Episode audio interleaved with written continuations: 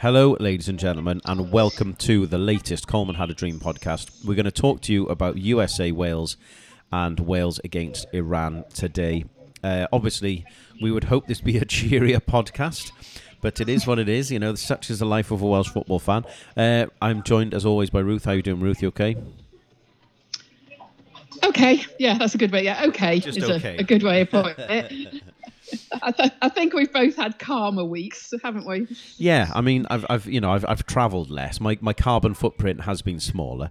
Um, let's uh, let's talk about something relatively light-hearted before we start. I uh, want to know because obviously we talked on the last podcast for, for anyone who listened uh, that Ruth was watching the game with uh, the the uh, American Outlaws in was it Eugene you went to in the end? Eugene, yeah, yeah. Um, so Yeah. how was how was that experience for you?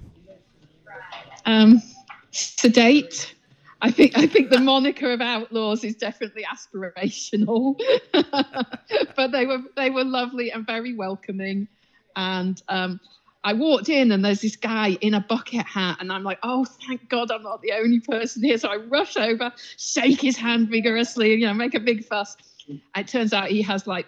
He's, he's like one of the qualified to his grandparents kind of Welsh folks and I think he, I think he was a bit annoyed. I think he'd actually like dug out every bit of Welsh memorabilia out of his of his nine, who was from Cardiff, and donned it, expecting to be the only sort of token Welsh person in the room. And then suddenly I turn up, and um, so so that was quite funny. But no, the, the, it was you know it was a lunchtime on a Monday. People were sneaking in and out of work for half an hour and watching the game, and then having to go back and things. So it was you know it was it was a pleasant enough way to watch the game at half time, I was like, "Hmm, okay, am I going to am I going to stick this out? I got a beer bought for me because I, I stood up and sang the anthem on my own, so I got a beer bought for me. Well done. So all in all, I can't I can't complain. They were a nice bunch. They were very welcoming. Well, that's good. And I can't imagine, Ruth, that it's the first time that you've walked into a bar and uh, that someone else in that bar has rolled their eyes and gone, "Oh bloody hell!" Um, Thank you. You had a rather different Monday. I did, I did. Yeah, it's uh, yeah. I flew after work on Friday. Uh, we flew to Abu Dhabi, uh, and then we had a little bit of a, a breather in Abu Dhabi and flew over to Qatar. Then um, got to our apartment at, at a decent hour, and we had a little little shut eye. To be fair, I got to say, uh, the the apartment itself was not particularly near anything, but it was it was really nice. It was you know big, uh, comfy sofas and uh, you know comfy beds and everything. It was it was it was pretty good. Everyone there could not have been nicer. I think we might have been like some of the first people to arrive. So I think the novelty of people turning up was like bloody hell. Um, so that was good. Um, we went out and you know and found ourselves some light, refreshing beverages on the Saturday night, and followed a few instructions of a few guys we bumped into as we went along, and uh, had a had a good drink on Friday on Saturday night, and basically Sunday walked waltzed around a bit, did the same sort of thing, went to the Corniche and tried to find the bucket hat and. Uh, and went to the souk and had a little wander around there, and then basically we wanted to get a good seat for the for the Qatar uh, Ecuador game. So we went to a bar we'd found, which is ironically where the uh, Croatian team was staying. Uh, the night before, when we'd been there, uh, I saw Ivan Perisic walking up the stairs. Um, yeah, so that was quite entertaining. Um, and then obviously Monday, uh, we were at the match. Uh, we went to the Gol Cymru party in the Intercontinental Hotel. That was pretty cool. Um, I haven't told you this story yet, Ruth, but you'll laugh. Um, we knew that the Barry Horns were playing, and we were hoping to, to see them, but there was like six different bars, so it wasn't clear which one the Barry Horns were playing in. So anyway, we'd been in one bar dancing about and singing some songs, and uh, I went to the loo, and I walked past Fez from the Barry Horns, who I know pretty well, and I walked past Fez, and I was like, oh, bloody hell, like, what, what time are you going on, mate? And he was just like, you joking? You've missed it, and I was like, "Oh God, was it was it good?" And he said, "Was it good?" We, you know, we had Dafydd Iwan came out and sang Yma o Hyd with us, and I was just like, "Are you joking me?" So whilst I was whilst I was singing, you know, Waka Waka um, next door um, with some Cardiff City fans, bloody Dafydd Iwan was, you know, not even hundred yards away from me singing Yma o Hyd. So uh, that was annoying. But yeah, we made our way to the ground nice and early, and it was. It, I got to say, everything about the trip in terms of ease of access and everything was was pretty great. Um, it was easy to get around. The, the metros were good. Everyone was in good spirits. Um, the stadium checks were possibly slightly too vigorous, I would say. Um, uh, but yeah, we got in fine, and we had good seats kind of in the corner next to the red wall. Um, the biggest problem, to be honest, we was we were sat. I don't know if anyone's listened to the the kind of match day pod we created, but um, we were sat behind who I a guy who I described on the on the pod as an arsehole, um, who's this American guy who every time America did anything remotely well, he turned around and was laughing at us or pointing at us, or at one point when America scored, he had like a big Stars and Stripes flag and just turned around and was like wafting the flag in our faces while we were sitting hands on knees. It's like what an idiot you are, mate. But uh, needless to say. Um, with about eight minutes of normal time to go, he very much regretted his decision as he had a group of very angry, very excitable, drunk Welsh people uh, chanting Wales at the back of his head, which I don't think he enjoyed particularly. But there you are. That's uh, you get what you deserve, my friend. Um, but yeah, um, came we flew, the worst bit was to be honest, we got straight back to the airport after the match because we were flying back to Abu Dhabi to fly back home because I had we had work on the Wednesday, so um, just extraordinarily tired and obviously no voice. And I was reminded when we got to work on Monday morning that I was um, we were doing a singing activity with all of Year Seven. So we had 211 year olds in the in the big hall thing that we have in school, and uh, kind of walked in. I was just like, "Oh God, my voice is gone. I'm really not in the mood for this." I was like, "Sorry, I can't remember who's uh, who's leading the first song," and someone just gave me a guitar, and I was just like, "Oh God." so I so I had to sing I had to sing "Try Everything" by Shakira, uh, which I don't know if anyone knows that song. It's not a classic. Um, I had to sing "Try Everything" uh, by Shakira with a load of Year Seven, so it was not the great reintroduction to work that I was hoping for. but yeah, it was. Uh, it was a great occasion. It was a great. It was a great feeling. I've, I posted a video of the moment when uh, when we scored on our on our Facebook and our Instagram. It was just an amazing feeling to to be there. Wales is what at the moment is Wales' only goal uh, at a World Cup in 64 years. To, to to have witnessed that and have that moment was something very very special. So uh, yeah, it was a lot of time, a lot of money, a lot of effort, but. Uh, I don't think I would have changed much, to be perfectly honest, unless, uh, well, apart from Gareth Bale being able to lob uh, Matt Turner at the end, that would have been the uh, that would have been the highlight. But uh, but there you go. Yeah, it was a fantastic few days. Let's focus on the America game, Ruth, because uh, I I'm still traumatized by Iran yesterday. Um, we're not going to go into too much detail. I think that's fair. Um, I think the the only real thing is I, I, I think Moore not starting was the big kind of talking point at the time, and I think that that showed to be the case, right? Yeah, I mean, when when I saw the starting eleven, I mean, I've mentioned I'd I'd always rather we play Moore. I think we just we just score more goals. He's just, you know after Bale, he's the second highest scorer we've got over over recent games. I don't see the point in not playing him, but equally. That starting eleven and how it was set up was basically how we started against Austria, and I'm, you know, so it's it's difficult to kind of really argue against it on paper I, obviously how it materialized in that first half was appalling. Um, and, and, clearly bringing Moore on made made a huge difference in the second half. We can't pretend otherwise. But but it would be hypocritical of me to make it sound like I was jumping up and down when I saw the starting eleven. I I, I felt it was all right. I think there's this ongoing argument about who we play up front. Um, so all you know, all in all, I was a little bit concerned about the centre mid, and that's you know in both games. I think ultimately that's become a, a key issue, hasn't it? That uh, I I just think we're leaving in in that scenario we're leaving Ampadu with too much to do because because Aaron just naturally steps up too much for that role. But I'm, I mean I'm digressing a little bit. Uh, so yeah, I wasn't. I couldn't really argue with the starting 11. It clearly made a difference when we went to the second half 11. Can't pretend it didn't. Yeah, I agree, I, and I think ultimately, without again going into too much depth, I think the midfield issue is the one for me, and, and that remains into the Iran game as well. I think we were too open, and you know, Aaron covered a lot of covered a lot of ground. Sorry, but I think a lot of it was retrospective, if you know what I mean, kind of chasing things rather than preempting things. Um, I think that space that was left in midfield was kind of demonstrated perfectly in their goal. Obviously, Pulisic kind of running a diagonal through the pitch and to be fair to him, you know, I think he had the he had the biggest impact in the game. I thought his movement was great, his energy was great, his work rate was great, and, and that ball he's put through to to to, to Weah was was a perfectly weighted ball, and obviously he's run onto it and. And done the rest, and, and I don't really think we have to. I mean, if I was going to be critical of any one player, Neco Williams was maybe a bit slow to react uh, as, as that was going through. But I mean, that's about it, really. I think I think we've just got to at some point you've just got to hold your hand up and say that was you know that was a great goal, and, and we didn't react to it very well at all. No, and I think you know, we we could have come out much worse, stay out of that first half, couldn't we? We could have been two or three down. I think in high, you know, we were actually pretty fortunate to only be one goal down at, at half time. They, it's interesting. So statistically, they didn't cause a huge number of problems. And Hennessy, it wasn't like Hennessy was really having to make many. I mean, that, that strange back header back pass by Rodon was amongst their, you know, technically their best chances of the of the first half. Um, so it was weird in that sense, in that how much possession they had 92 possession percent possession at one point in the game. Um, that they they weren't actually peppering our goal, but it didn't feel like that, did it? It fe- felt like we were pressurized. It felt like they were doing things. So it was an interesting kind of dichotomy in those terms. I think the pressure is the is the word there. I think they, they I think we mm. constantly felt under pressure because it felt like they always had the ball, and I, I think the only upside was that we did help hold them out in certain areas, and we kind of frustrated them. I think as much as as they were as good, I think they were also frustrated mm. by us.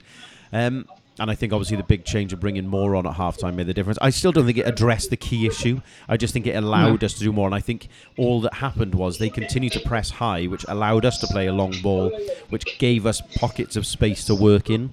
And I think I think the biggest thing actually is that they didn't react to our change. We made our change, and they didn't react in a, in a, in any way uh, realistically. And I think that was the key. There were a lot of spaces on the break for them, um, but I, I, you know, equally, I don't think you know we were we were driving forward, you know, overly brilliantly either. Obviously, that there's that Ben Davies kind of header after the bumbled corner, um, but that was about it. That was the, that was the first kind of heart in mouth moment, I would say, for them. Um, obviously, you know, the the quick thinking from the goal, uh, of the of the quick throw in, and kind of the the run from Ramsey, and then the cut back to Bale, who's kind of preempted the tackle. It was Zimmerman, I think it was. Um, I think mm-hmm. he's kind of preempted that really, really well. Turned his body away, and and obviously, what uh, you know, that bit of extra experience made a difference, right? Yeah, just going back to what you were saying about Moore, it felt like we were kind of addressing a symptom as opposed to addressing a cause if that makes sense that's what that's what he solved he solved the symptom but not the root cause of the issue um, I was chatting with some of the um, American guys that were sat near me in in the pub after the game, and you know, one of them was kind of like, "Well, why did Zimmerman go in that heavy?" And you know, it, I, I was I was sort of making the point that fundamentally that's about what Bale can do, not what he was actually doing at that moment. You know, back to goal, all, all that sort of thing. It's you know, on paper, it's like, why have you gone in as heavy as this? Was was their take from the American perspective? And we were discussing the fact that really that's that's almost Bale's aura causing that penalty, that panic, yeah. and and and I th- and I think we're living a little bit off that at the moment rather than a reality. But I can't disagree with what you were saying about the immediate build up to the awarding of the penalty. That was among our better play of the of the game. I think it might be even, fair to say. It might even be our best play of the tournament, to be perfectly honest. Um, I, I, think just again, just to journey back, I think that's a great point that he addressed the symptom, not the problem. And I think a knock on effect of that is that things didn't change perhaps in the way they needed to ahead of the Iran game. I think we thought that we'd solved the problem, and that actually has obviously turned out not to be the case. Because to be fair to Rob Page, I don't want to jump around too much here, but I think we all recognised a change was needed and it was definitely going to be Moore. So I think most people were happy with the lineup, whilst recognising there was still a potential window for something else to happen. Um, but I, I do think that's a great way of, of, of, describing it. Obviously, the penalty there was a bit of a nervy wait um, for the for the penalty to be taken, and it was an absolutely superb penalty right into the corner, uh, right into the side netting. Keeper almost got a hand to it, but even if he had, I think it just would have broken his hand. Um, and uh, just amazing scenes. There's, obviously, I, have ref- I've, I've, said what happened in, in, my end there. There was one other thing I wanted, to, one other video I wanted to reference. Obviously, Neco had been brought off just before that, and he's walking his way around the pitch. And there's a brilliant video where he can't watch. He is watching the crowd reaction. So the, everyone starts celebrating, and it's only then that Neco starts celebrating and runs off the place. I thought that was a lovely video. Obviously, an emotional day for him and Connor Roberts as well, actually. But um, mm-hmm. yeah, how was how was it in the bar when the when the penalty went in? Um, little isolated celebration going on here. um, I think I think the, the, the, the Americans that, that were there frustrated, obviously. I think they, you know, they, the, the, their frustration at how the game turned out was building during the game because I think they felt they were so on top in the first half. Yeah. And the fact that they hadn't maximized that, you know, came back to haunt them effectively. And then there was that growing kind of realization of we've let this slip away, kind of air to the air to the bar. Yeah. Um, but you know, obviously, I was jumping up and down and making the noise. well, I should hope so too. Um, obviously, we saw the game. I, I think we kind of made a, a, a, made it feel like we were pushing to kind of grab something from the game, and I'm not really sure that really materialised. Obviously, Acosta fails fouls Bale when he's going to have that long shot uh, at the end, which was frustrating. It would be interesting to see what happened. But overall, I think yes, we could have won it in the second half. But I mean, equally, I don't think we could have had too many complaints if they were two 0 up at half time either. So I think a draw was absolutely the fair result there.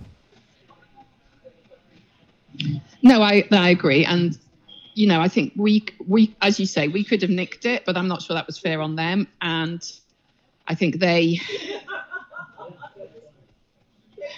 they could have been far enough ahead after the first the first half that we would take you know chasing our tails even more. So I think ultimately a draw was probably appropriate. Um, I mean, neither team created much really, Dave. When you start adding it up, you know, it's it yeah. was a. I mean, we talked we talked with Chris about uh, the, the, notion of of this ending up as a dull one-one because both teams were frightened of risking losing. And although I think ultimately the 1 1 was appropriate, I think I don't think it was a dull game in that sense. I think it was a frustrating game for both sides. Um, but I think I think there was a bit of that sort of cagey caginess that came out in the in the game.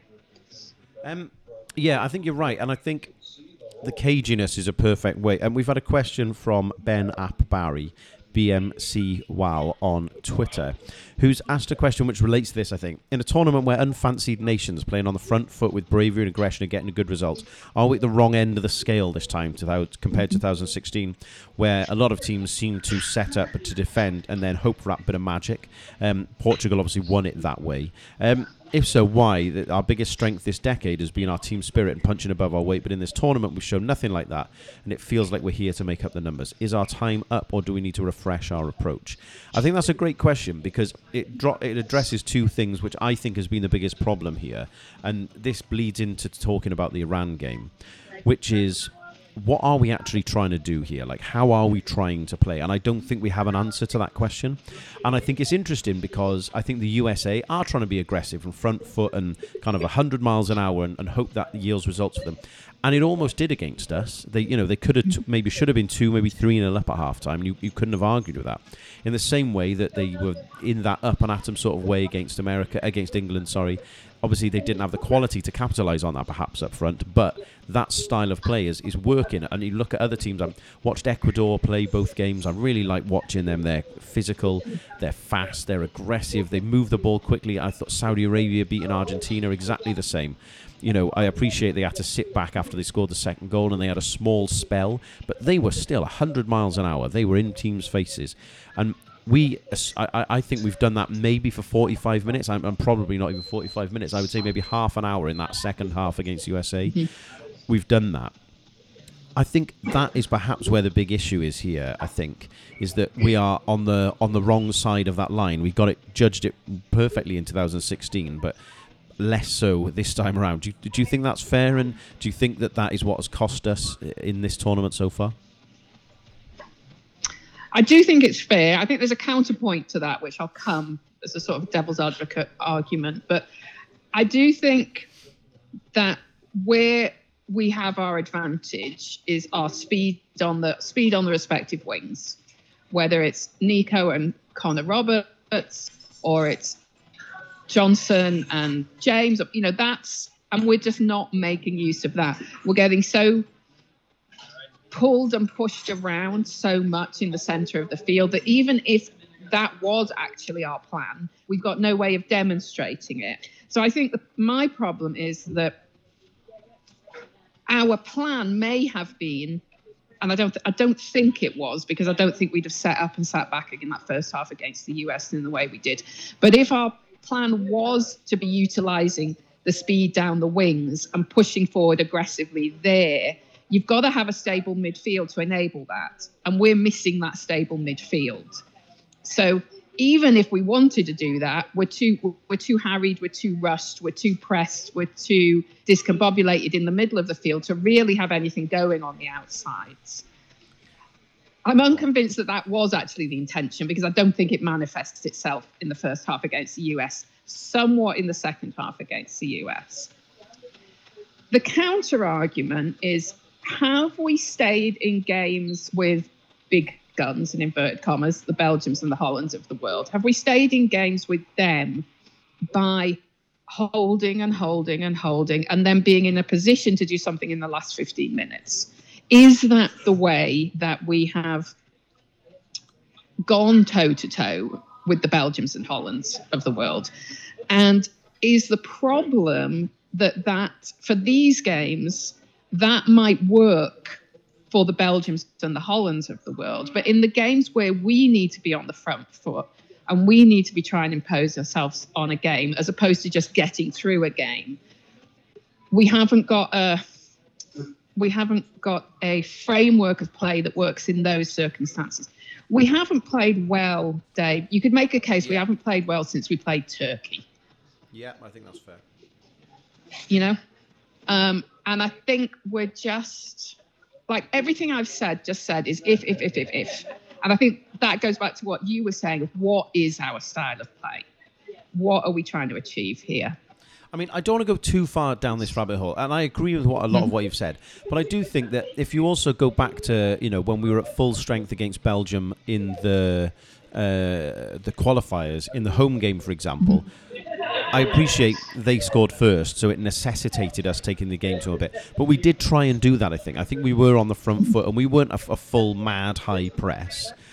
But we were still committing players forward and, and being yeah. a, being a threat in that way. And I think that that is what made a big, big difference to us in those games. And if you think about when Kieffer Moore scored, and even when Brennan scores against Belgium in the in the Nations League, um, that's come from that kind of high fullbacks, high press, mm-hmm. you know, being up the field and being aggressive. So I do think we do that. I just I, I feel like we are often forced into doing that, and I think that's what I, I the, in a way, this this game reminded me a little bit of when we played the Czechs in Prague, whereby we'd gone two one down.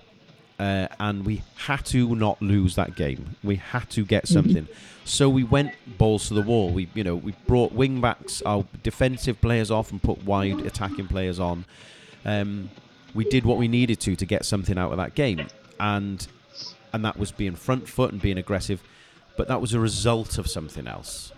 And I think yeah. that is the problem, as I think we do this in spells when we need to, and I still don't really know what the the full time plan is, if if that makes sense. Um, like and that again like Gaz Williams has, has, has got in touch and he said do you think it's a problem that Page and all of us don't really know our best team and we don't have a settled 11 every international window there's questions about who's going to play in formation, etc. I made that point, in fact, before the before the USA game, and when I, t- I tweeted like it, it is, or put it in my match report even uh, preview that it's, it's, it's futile almost trying to pick this starting eleven for us because when everyone is available, which pretty much everyone is, we, we don't actually always seem to know what the best plan is.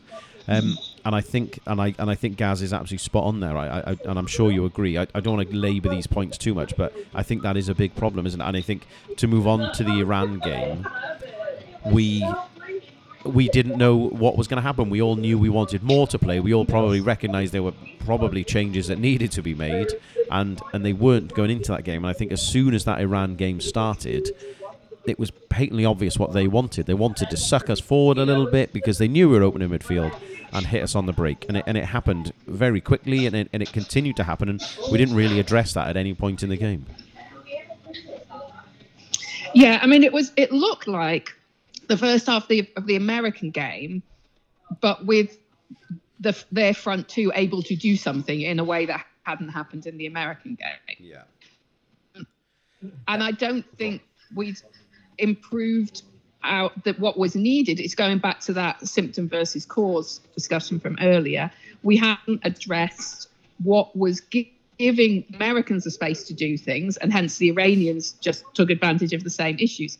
And we were we were just too open to to uh, too accommodating in midfield. I think we didn't ask any questions of them. They didn't have to work to do anything. We were being pulled from pillar to post. We were running around in circles a bit. Their, their press was good. When we did have possession, we were terribly harried. Um, and I, th- I think those fundamental problems were the same as the same as as Monday's game.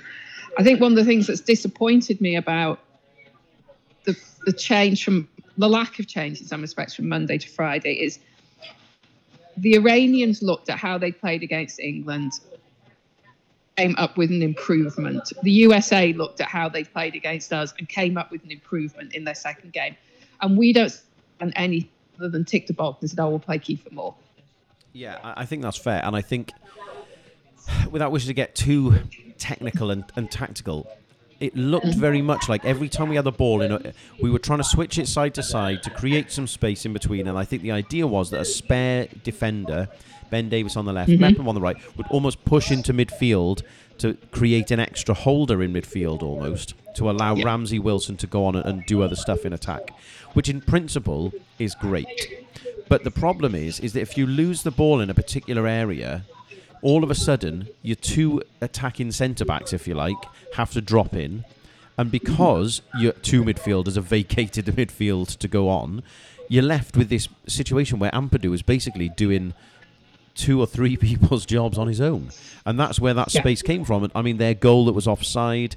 I mean, why the guy didn't shoot in the first place, I'll never know. But um, you know, in that kind of in that the way that worked out, they broke forward at pace and everything else. But there was about they had about four or five touches there. It's not as if they were ever kind of under pressure to do things quickly. They just made, made the bad choice in the end. And Rodon, bless him, was jumping. I thought Rodon was excellent against Iran for what it's worth, but he was jumping about everywhere in that moment. He, he was just he, he had no option as the, other than to be Superman and diving about the place. Um, and we got exceptionally lucky that the Yaman has just um, taken that one step forward too early and has, has played himself offside. Um, but I mean, again, that was a warning shot. I mean, Paul Godding has got in touch at Seven Puzzle and said, after every year, this every game this year, I've said we need to bolster our midfield, even if it means four at the back. We're always overrun. No hold, uh, two holders needed with the number ten, and we are doing it the other way round almost. We're doing one holder and two tens. Um, yeah. You know, it's it's it's a difficult position. It's a difficult decision to make. But that that's the, that's where the problem is, right? We've got we need to address that. He asks, "Do you, would you put the the youngsters in against England?" And we'll we'll come to that question in a second, Paul. But I think that's where the real issue lies there. And, and, and at no point did we correct that. And I think just to stop my ramble and finish on Paul's point is that we, we do need to bolster that midfield. And my big alarm bell, and I, and I raised this against Denmark when we lost in that game, is there's stuff, and I know it's more complex than this, and I get it but there's stuff that is obvious to me and you and to Paul and all of the fans. Why did we not address that? And, and it's happened mm-hmm. in two games. And I also think we've got a bit lucky in some of the you know the other games around us. You know, not so much in the Austria game, although in the Austria game they should have been one 0 up um, mm-hmm. in the first ten minutes or so. But you know, those those this is not a new problem. Those problems have been there. The Belarus game is another perfect example. I know we won three two, but again, that issue remained in that game there where we get caught on the break twice for them to score two goals. Why is that not being addressed? Because for me, that's the reason we lost yesterday. We can talk about Hennessy's red card or whatever, but that's the reason we lost yesterday for me. Yeah, I agree. We're asking Ampadu to do too much. Fundamentally, is what it comes down to. Against against you know world class midfields, and you can't we can't approach it like that. He's and I think particularly he's still also learning to read the game. We've got to be conscious of that. We're asking what is still a very young player. Yes, he's got experience at our within our setup, but it, most of it has not been at that position. He's usually played alongside someone, and we I don't we just it's what you were saying second ago. We just can't approach these games with one holder and two tens. We're just too open. It just fundamentally, we're then asking the back three to do too much. And in fairness to them, I thought Mepham, Rodon, and Davies played really well in the Iran game. Yeah. I, I, think as a as a trio, I think Mepham solidified that place. I think it's given us the ability to put Ampadu into midfield. I, you know, I think there's positives in that trio as a back line, I think the problem is if we commit to five at the back, we, we keep returning to this issue. If we commit to five at the back, what does that mean going forward? And we we seem to approach it almost as a a five one four almost, and that's just too open in the middle. We're coming back to that issue. Yeah, yeah, I agree. Dan Pritchard has said the same thing. Is it fair to ask Ampadu to do the work of two players in the middle of the pitch? I think there was again the difficulty there uh, as part of that is is we rotated Wilson and and uh, and Ramsey Mm. in that spot as the as the helper, if you like, of Ampadu. But again, almost not their fault, a bit their fault, but they they naturally are going to go forward. You can't be surprised if you tell someone to do that. You know, if you tell someone like Aaron Ramsey to do that, you know he's going to go forward. That's not a shock to anyone. So again, acres of space left in behind. Um, and again, I, I feel like that's where a lot of our problems came from. Let's look at those turning points in that game then, Ruth, before we get too bogged down. Um, I think obviously Kieffer Moore's early chance is a big turning point. Should he do better? Uh, I mean, yes, probably, but I, but I think at that point in the game, it didn't seem as it didn't seem as uh, I was. I, don't, I suppose at that point, early enough in the game, you're not seeing it as the one chance, as it were. So yes, he should do better, but we see plenty of strikers not not finish off those sorts of chances. Yeah, in that moment, I suppose. Um, Yeah, yeah. Um, obviously, as, as the game kind of develops, they've had some great chances. You know that that's that bonkers spell where they hit the post twice, um, and then the rebound comes back to Azmoun. He hits it straight at Hennessy. Um, obviously, Hennessy's made that wonderful save a couple of minutes later where he's turned it around the post. And and I, I know this is going to sound crazy. I actually think Hennessy had a great game. He made a couple of very good saves in the game. His distribution was very good. I just God alive, what is he doing? Charging out there in the what you know with a in, in the basically what was it, 88th minute or something like that? Just a, a totally unnecessary decision. Um, there was cover there, you know. Uh, so frustrating, and it's it's, it's bad enough that he's missed the ball by you know half an hour. He's also you know sort to he's also sought to decapitate uh, the, the Iranian attacker. Um, how how the ref gave that as a as a as a yellow card initially before I'll never know. But I mean, just a, a, a just a crazy decision from Hennessy and one that probably didn't need making. No, agreed. And I agree with you. I've you know watching it, it's like my immediate reaction is he's off. That's a red, and I, I couldn't believe that it was a yellow. And you know, one of those situations where the right decision was made by VAR. Unfortunate for us, but that was that was a red all the way. Oh yeah, hundred percent. And they obviously kind of took advantage of that. I don't want to pick on Joe Allen for the first goal because he's just on and all that other stuff. The question whether you know could, should Morrell have been on. I'm not saying Morrell would have done any any different necessarily, but that is that is a clearance of someone who is rusty at top level football, isn't it? You know, he's rather than just lumping that away, he's he's possibly even had time to take a touch there if he wants to, um, and he's and, and still deal with that, and he hasn't done that. He's swept it out to them, and don't get me wrong, it's a very good finish into the bottom corner. It's it's come through bodies. I don't think you can really question Ward's uh, there at all, but God, what a frustrating way. 98th minute. Um, you know, very, very frustrating, difficult moment. Um, and again, I, I just, I just feel like in a way that goal kind of typified the issue. We, we would probably made the right change in bringing Allen on uh, a little bit earlier in the game. That's the right decision to kind of shore things up, give us an extra man there, and help us move the ball about a little bit better.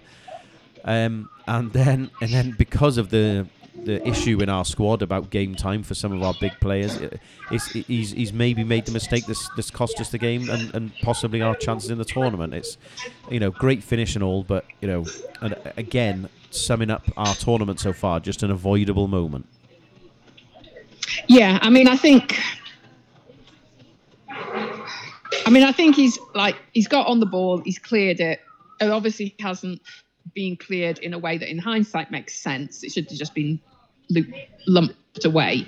But I think, um, I think the, the point about player time and rustiness is interesting because actually, most of those players are playing regularly.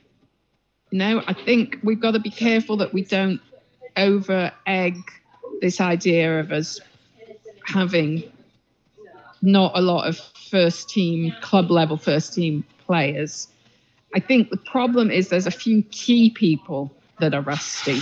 Aaron is rusty. Yeah. Wilson is rusty. Bale is rusty. And I will Joe Allen is rusty. So, and I think I think it's demonstrated why we felt I feel in particular, um, Mepham, Rodon, and Davies are probably so far been our players you know players of the tournament almost as it were and i think part of that is the fact that they're getting regular team football i think they're just in a better place to tackle these games than the guys that are rusty so i think it's key it's key personnel that are rusty as opposed to this collective idea that as a team we don't have many first team starters at club level. I don't think that's actually accurate. No, and, I, and to be fair, that's that is what I meant. Uh, it was more that the big names, if you like, aren't do that. And I think if you look across our team, um, you, you say that about these, you know, players not starting, whatever, but a goalkeeper doesn't start every week. Well, he, he mm-hmm. never starts. Um, you know, Mepham, I appreciate, has played a bit more recently and he's doing well, but he doesn't start every week. Um, Moore doesn't start every week. Wilson's been out for ages. James doesn't start every week.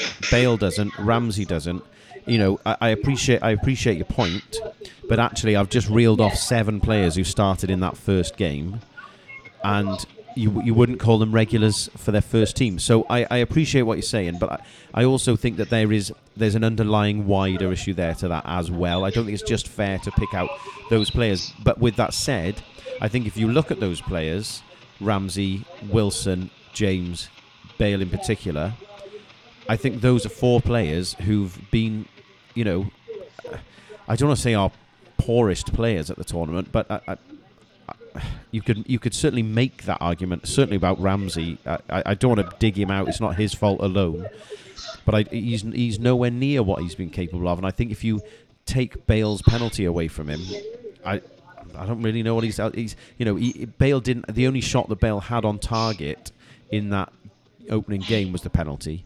Bale's only shot on target in the second game was that kind of failed volley he had in the first half. You know, I, I, and I'm not just having a go at them for the sake of having a go at them. I recognise their impact, but I, it is it is having a big impact on them.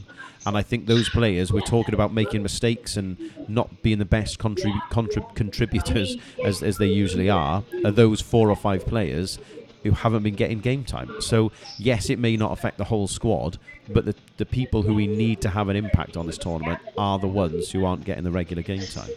Um, I, th- I think it's a concentration, Dave. I think the fact that you're listing those players and basically that's our front four, front five, yeah. however you want to look at it.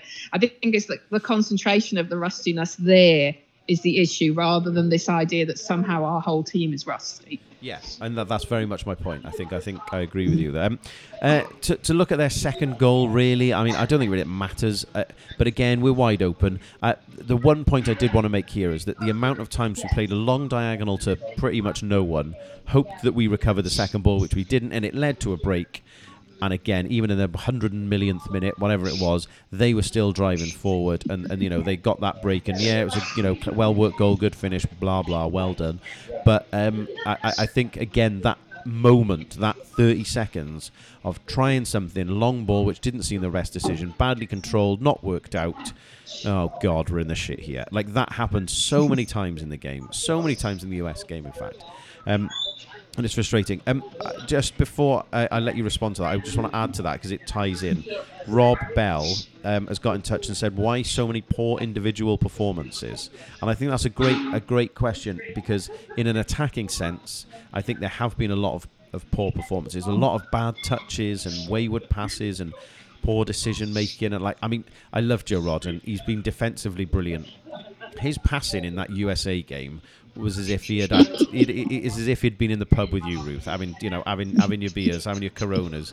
You know, he, he was he was all over the show, and I think that does raise an interesting point. Like there are one too many of our players who've just in certain areas of the pitch, especially in possession of the ball, have just not been good enough. Yeah, I mean, I, I think the possession question is interesting because the number of you, as you said, the number of misplaced passes speculative passes, um, diagonals across the field from one side to the other, which were just either over hit or under hit, or just asked too much of the recipient player. You know, that it ricocheted out for a throw in before anything actually happened. You, there was just too many occasions where we were putting each other under pressure, I think, in terms of a bit of a hospital pass here and there where we almost like it was the, the proverbial hot potato. I don't want this. I'm going to fire it off to somebody else and just putting that somebody else under too much pressure. I agree, and I think a lot of that comes from you know, just, as you say, those passes just being that little bit too far in front or a little bit too behind. You have to take an extra touch. You can't do it first time. Um, Gareth Green has asked a great question. Did the pressure of expectation get the better of us? There has been so much celebration, hype, and build up coming into Qatar, rightly so. Simply put, have we just bottled it when we've got there? I think that's a really hard one. To, I think that might be, only be measured in hindsight, really, that one. I think we are, I mean, I can't, you know, we're sitting here between game two and three of a World Cup group stage, and it feels like the, you know, the bottoms falling out of things. Actually, we're, we're, we're between group two and three in a World Cup group stage. And I have to keep reminding myself yeah. that this is the kind of the angst and the pain and the yearning and the hope that we've wanted for 64 years. And, you know, we've, we've got to be kind of measured in that sense. We can't we can't hope for this and and then just get that the pin out and burst the balloon as though it were unimportant. Um, I think there may be an element of, uh, was it Paul? I think there may be an element of. Uh, Gareth, sorry. Gareth, sorry. I think there may be an element of what Gareth was saying in that we. We need to learn this process. I think um, I think there is a step up from the Euros to the World Cup. Uh, and I think the Euros are kind of like almost like a family event, and the World Cup is like a public facing event. Does that make sense? Like you can kind of get away with the informality and the the stuff at the level of the Euros, and then at the World Cup, there's this there's just so much more attention, so much more rigor to what's going on that I think we may have been caught out a little by that. But I'm not I'm not ready to to say we bottled it, for example. I think I, I want to see how the, the group stage flows out yet, really. Yeah, I, I don't I agree. I, I don't think we've bottled it, but I think a combination of factors of the celebration, hype, the big build up, all of that stuff hasn't helped in a positive way since we've got here. And I think the the comparison you've made there, uh, one of the guys, James uh, Gawar in France, who writes for us, has asked, kind of made the point in our WhatsApp group. It's like you've you've just been promoted on FIFA, and all of a sudden, you know, you, you think you've got the world by its horns, and you go up and you play Division Four or expert level or whatever on, on FIFA, and you think you've got it all sorted, and you're like, Christ, these lads are good, and and it's true. And and I was I was chatting. Uh, we had people to stay for the weekend, and I, I was chatting to chatting to Ron. He was he was saying like, "What is the group of death do you think this year?" And I've got like a wall chart up in the front room, and I was just like, maybe that one. Well, maybe that one. Well, actually, what about that one? Oh, that's that's quite a tough. And I think the reality is, you you've got to if you want to get out of a group, you've got to be at your best at all times. And I think in the Euros, you can afford to lose a game and it'll be okay. And at the minute, you can come third in a group and it'll be okay. And here, a, a defeat, to all intents and purposes, kills you. Like you're out with a tournament. And I think you know that's tough. And it's interesting. We talked a lot about in the build-up. You know the you know we've lost. We haven't won a game in ten now. I think. Um, and that you know context is needed for that. It is, it doesn't change the fact we still haven't won a game in ten. Do you know what I mean? There, there's obviously we, we I know we wanted to brush that under the carpet a little bit before the tournament, but it's it's gone to show that there is there was there was merit in that conversation. There was you know there was something in that. Um, yeah. and I and I think that you know that is that has come home to roost. So I don't think we've bottled it. I actually think we've just performed in, in if we were being totally realistic. I think we've performed in the way that we probably looked like we were going to perform, which is which is an, an unfortunate kind of turn turn of circumstance, but it, it, it is probably true. Um, Can I just come back on. on. something you were saying about the Euros compared to the to the World Cup, Dave? I think that point about the fact that most teams that come third in the Euros get out of their group. You're going from from the 24 teams in the Euros, you're only losing eight of them in the group stages. So you've got a two thirds chance of getting through. Whereas in the World Cup, you've got a 50 50 chance of getting getting through. And I wonder whether the change in the odds means you can be, you feel you can be a bit braver in the Euros. You can be a bit more on the front foot. Taking a chance might not have the ramifications it does in the World Cup. Maybe there's a mentality that in the World Cup it's more important not to lose than it is to win. Um, and I wonder, I mean, we might be over over nuancing this, but I wonder if there is a slight mental shift there um, that we haven't got our head around yet. I mean, I think so. I, I mean, you look at that It- Italy game in the last game of the Euros. We were celebrating a one 0 defeat there because we got a second in the group. I mean, I mean that's absolute madness. That would never normally happen. Um, a defeat, like I say, normally in a World Cup sees you out. So. You know, it, Yeah. it's, it's it's not easy. I think the point you've made there uh, also is true that we are between games two and three. Uh, and Dan Pritchard did ask a follow up question, which is if we beat England, put them out, and qualify ourselves, this would beca- thi- this would become our greatest ever result. Thank you to the lady in the background for laughing along with us there, but that is true as well. You know, know I, I- I know we're a bit doom and gloom at the minute, and I know it's unlikely, perhaps, but there is that side to it that we can win and knock England out of the tournament, which is also mad in itself. So I suppose we, you know, I, I'm being critical because I think the criticism is deserved. Um, it's not that funny, love. But I, I do think that whilst the criticism is deserved, I, I don't think it changes my approach or mentality here. You know, we, we, we've been singing Yma o Hyd for however long, but it's true. We are still here. We're still in this tournament. There's still a game to go. If we win that game, anything can happen.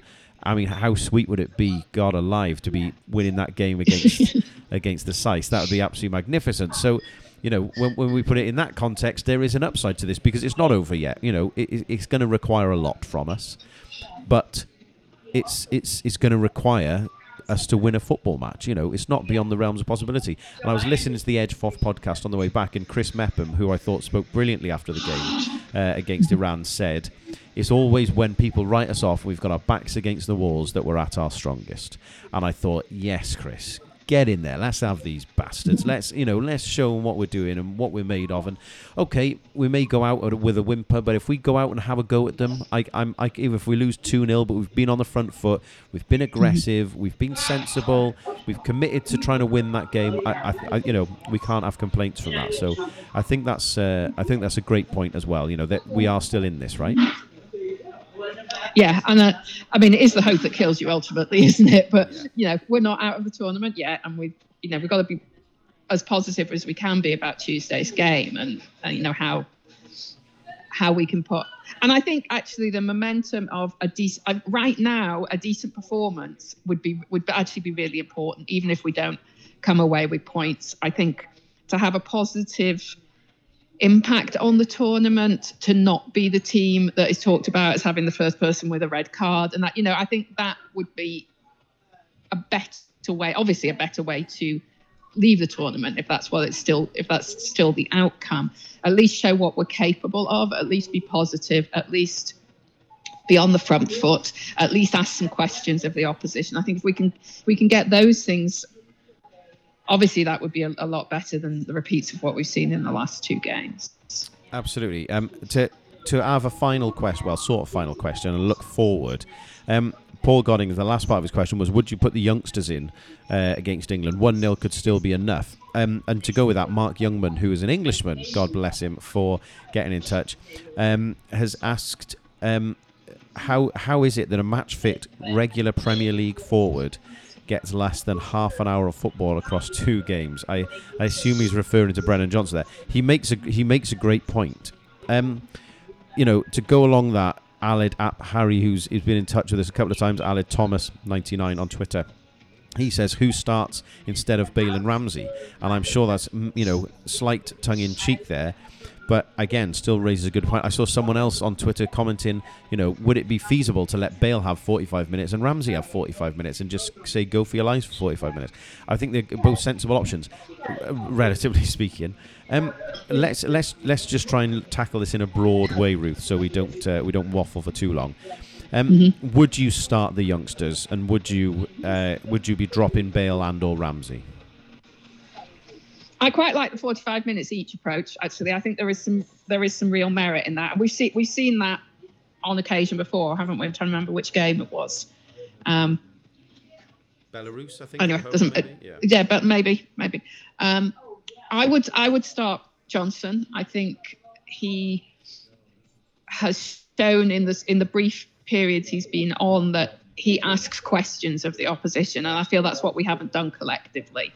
Um, so I would be starting him. Um, I think I think I might be going for at the back in this game just because um, we've got to win it. Uh, but I don't know if that means we go defensively till the 70th minute and then we come on the front foot. You know, is that a safer way of trying to win it?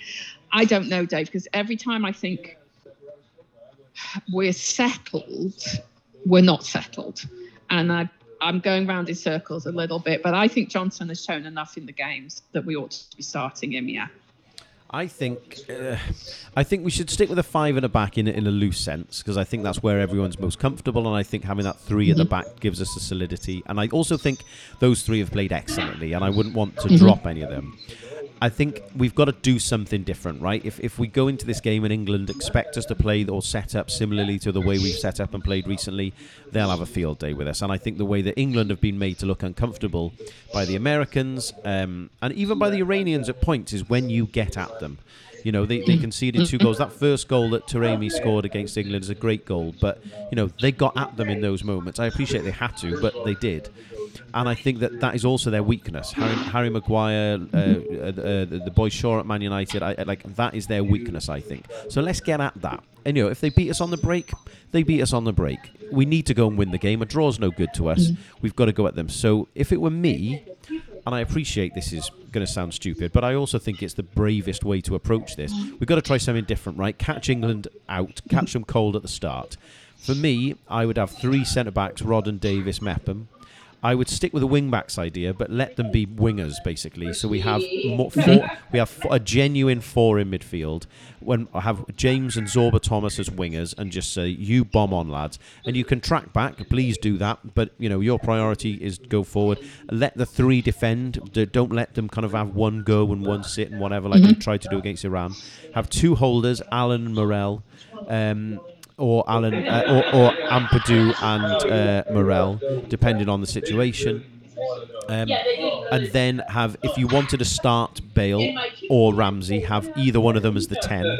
Have Moore up front with Johnson and, and, and rotate if you want to do that, the 10. So let Bale have 45, Ramsey have 45 the other alternative is maybe to start neither of them, leave Wilson in there as the 10. I don't think he's had a great tournament, but he's younger and faster. So maybe stick him in as the 10, and then with half an hour to go, if it's nil nil, and we need, you know, we've got players who can, we need to win a game. What a great double substitution to bring on Gareth Bale, our all-time leading goal scorer, and uh, an Aaron Ramsey to, to come on and do something and change that game up.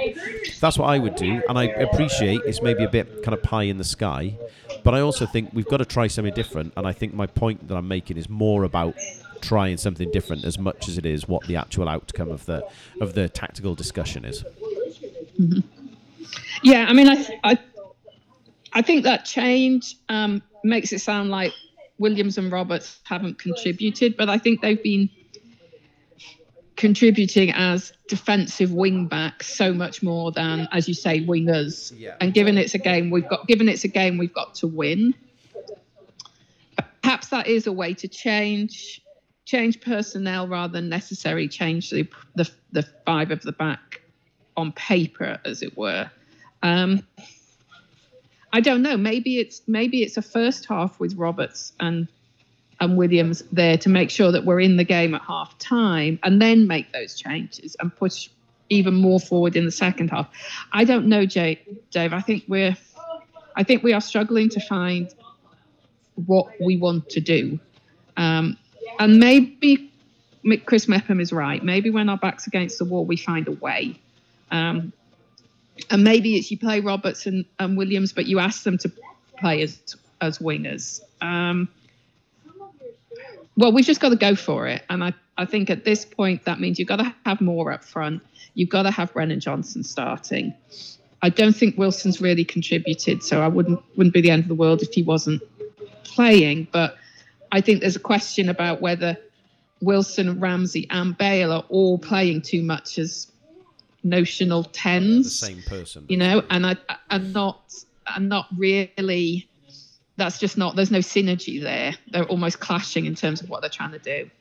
Um, the the final thing, I agree with you, by the way, um, especially about the Wilson Moore, uh, Wilson Bale uh, Ramsey thing. I think they they are three players who are basically trying to play in the same space, and I'm not really sure it works.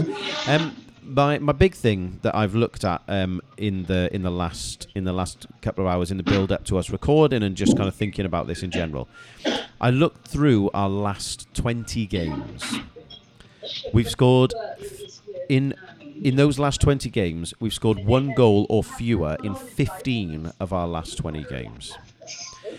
That relies on us keeping clean sheets, being defensively solid and defensively strong in these games. And again, quite simply put, we're just not doing that. And I think if you try, I'm trying to dr- quickly do it now because I've forgotten my bloody stat. The last time we, we kept a clean sheet was when we beat Ukraine. Okay, the last time we mm-hmm. kept a clean sheet before that was when we beat Estonia 1 0. And that, that was also our other previous clean sheet, was that nil nil against Estonia, which was not positive. The last time we kept a clean sheet in a competitive game before that, um, you have to go back to when we beat the Czech Republic 1 0 uh, in the Cardiff City Stadium uh, in the first round of the World Cup qualifiers. I mean, yeah. that is 30th of March 2021. That is really not very often. Four clean sheets mm-hmm. in in about a year and a half. You know, I, there's uh, it does not take a genius to work out if you're not scoring more than one goal in a game and you're not often keeping a clean sheet, you're in trouble. And I think mm-hmm. it's, it's, it's, fine enough to try and address one of those things. To try and address both of those things in a final World Cup group game against England, who were you know ranked one of the best teams in the world, and you know scored six goals against Iran. It's you know it's a big ask that isn't it? So I, I, I do maintain that there is a there's a, again bleeds into what you were saying about how do we play. There is there is still a big issue there, right? And I think you know somewhere along the line that needs to be addressed. Um, Ruth, let us let's us finish and uh, and, and talk. I, there's a couple of quick things I want to finish with, but just to finish um, on a footballing sense, um, just for fun. Uh, do you want to give a prediction for the sake of clarity? If we win and the USA game is a draw, we qualify regardless of the score. Mm-hmm. If the USA Iran game isn't a draw and either team wins, we have to beat England by four clear goals. Yeah. Um, that's our predicament. Um, what? Uh, just for fun, Ruth. Do, what, do, do you want to tell me what you think is going to happen? I think it might be a draw. Yeah, frustratingly, I think I can see this being a nil-nil draw as well. Um, yeah. Which doesn't help any of us. But this is going to sound absolutely mental, and I appreciate it is. But I had I dreamt last night. I didn't sleep very well last night. Combination of you know annoyance and alcohol. But um, I had a dream last night that Gareth Bale scored a 91st minute uh, winner against the English. So I am I am going to put a pound on that just in case. Um, but uh, so they please you know, don't please don't put a pound on it. That'll knacker it straight away. Um, there's two pertinent things I want to say uh, before we finish. Um, one of those things is, and I don't know if you've seen this, Ruth, but uh, a Welsh fan called Kevin Davis, who is 62 from Pembrokeshire, has unfortunately passed away in Qatar whilst attending the tournament with his son, passed away before the Iran game. So, um, on a serious note, I wanted to pass uh, the condolences of everyone uh, who works for Coleman, well, so works, is part of Coleman Had a Dream, um, to, to him and his family and his friends. Um, just huge respect uh, from all of us, and we're all of, very, very sorry for your for your loss, um, especially whilst watching what should be a, a joyous moment for our country.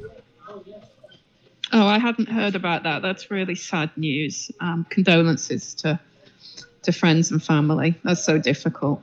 Yeah, it really is. Um, you know, we don't often get political here on the Coleman Had a Dream podcast, but I do also think it's really important.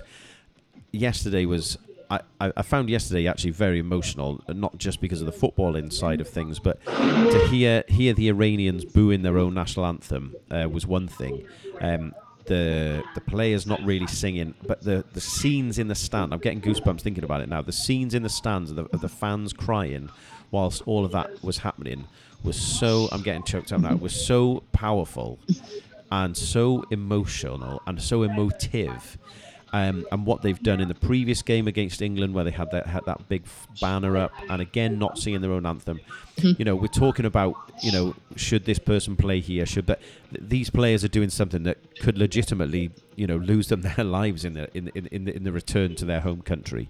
This is big, serious, important stuff, and you know I have so much respect for them for for taking the stand that they did, and you could see the emotion pour out of them when they scored that goal, uh, that that first goal on on Friday. So I just wanted to reference that because I think it's easy to get lost in the football sometimes, but I think the the impact that these players are having in, in real life, I think is fantastic, and I think they deserve huge credit for that. Yes, I mean credit um, to to borrow a cycling um, term, chapeau to them, doff of the hat to them for just so difficult to to weave your way through this, I imagine, and to try and to try and concentrate on the football whilst wanting to make a statement about where your country is politically and what's happening back home and what the populace back home is facing. I mean, it's clear that this World Cup has thrown up an awful lot of um, socioeconomic, political questions, Dave, and I'd, I'd like us to return to them, you know, properly in a in a podcast in the not too distant future. And you know, I'm interested in learning a bit more about how how it was to be in Qatar and the actual environs and you know how that manifests itself and all that sort of thing. Um, obviously, today we've concentrated on on, on the football and, where, and where we are as football in terms two two thirds of the way through the group stage, but. You know, you look what happened to Laura McAllister with the rainbow hat and the other people that were faced that getting into the USA game, and you know, and that's something that was officially sanctioned through by the FAW through FIFA, and you know, the way that FIFA didn't give the didn't give the, the European teams an answer about the armbands until the day before the game, and then came back with a with a negative, and just and then that's not even touching on what's been happening in Qatar itself and the the situation with the immigrant workers and all of that. I think there's I think there's stuff that we do need to discuss. Um, so let's let's put some time aside to look at these wider issues. Yeah, I totally agree, and I think once this tournament is over uh, for us and for everyone, I think that's definitely something we need to talk about. Um, before we finish, just again a huge thanks to everyone who is writing for us at Coleman Had a Dream. We've got so much great stuff on our website at the minute. Some serious stuff, some funny stuff. Uh, some important stuff, some football stuff. Um, there's a load of different things uh, from all of our writers there. So please do go and have a look at colemanhadadream.com and our World Cup special page there. Um, to add to that, this podcast has been sponsored by Bagsy. Uh, if you go to bagsybags.com, uh, you can use the code CHAD10 for 10% discount. Um, finally, uh, I want to say thank you to everyone who has contributed to buymeacoffee.com forward slash Coleman's Dream. Um, we've had a few more uh, people supporting us. Please do so. Please help us keep this podcast free. Uh, please help us keep this podcast going um, so that uh, it doesn't financially bankrupt us. Um, Ruth, just to finish, is there anything else you wanted to add, Ruth? Sorry. No, just look to, good luck to the lads on Tuesday. Uh, safe journeys to folks that you know going out or already out there. I know there was problems with some people getting from Dubai to Friday's game, for example. So hopefully that's just a little calmer and people get through the the paperwork side of things okay for for Tuesday's game. But at this point, it's just a matter of fingers crossed and like we were saying earlier, the hope is always the worst of it, isn't it? But we've we've prayed to be in a position where we've got this hope. Yeah. So you know, I'm trying I'm trying to I'm trying in a weird way to enjoy it. I'm trying to remind myself that this is this is a good a good bad time, as it were. yeah, this is supposed to be the thing that we look forward to, and here we are. Yeah. Anyway, Yeah. um, there you go, ladies and gents. Uh, we'll be back after the England game, hopefully, to discuss a miraculous victory and who Wales will face in the last 16 of the 2022 World Cup. We can but hope, Ruth. Um, well, there you go, ladies and gents. Thank you very much to you all for listening. Thank you for your time, and we will be back soon. Thank you and goodbye. okay, bye bye.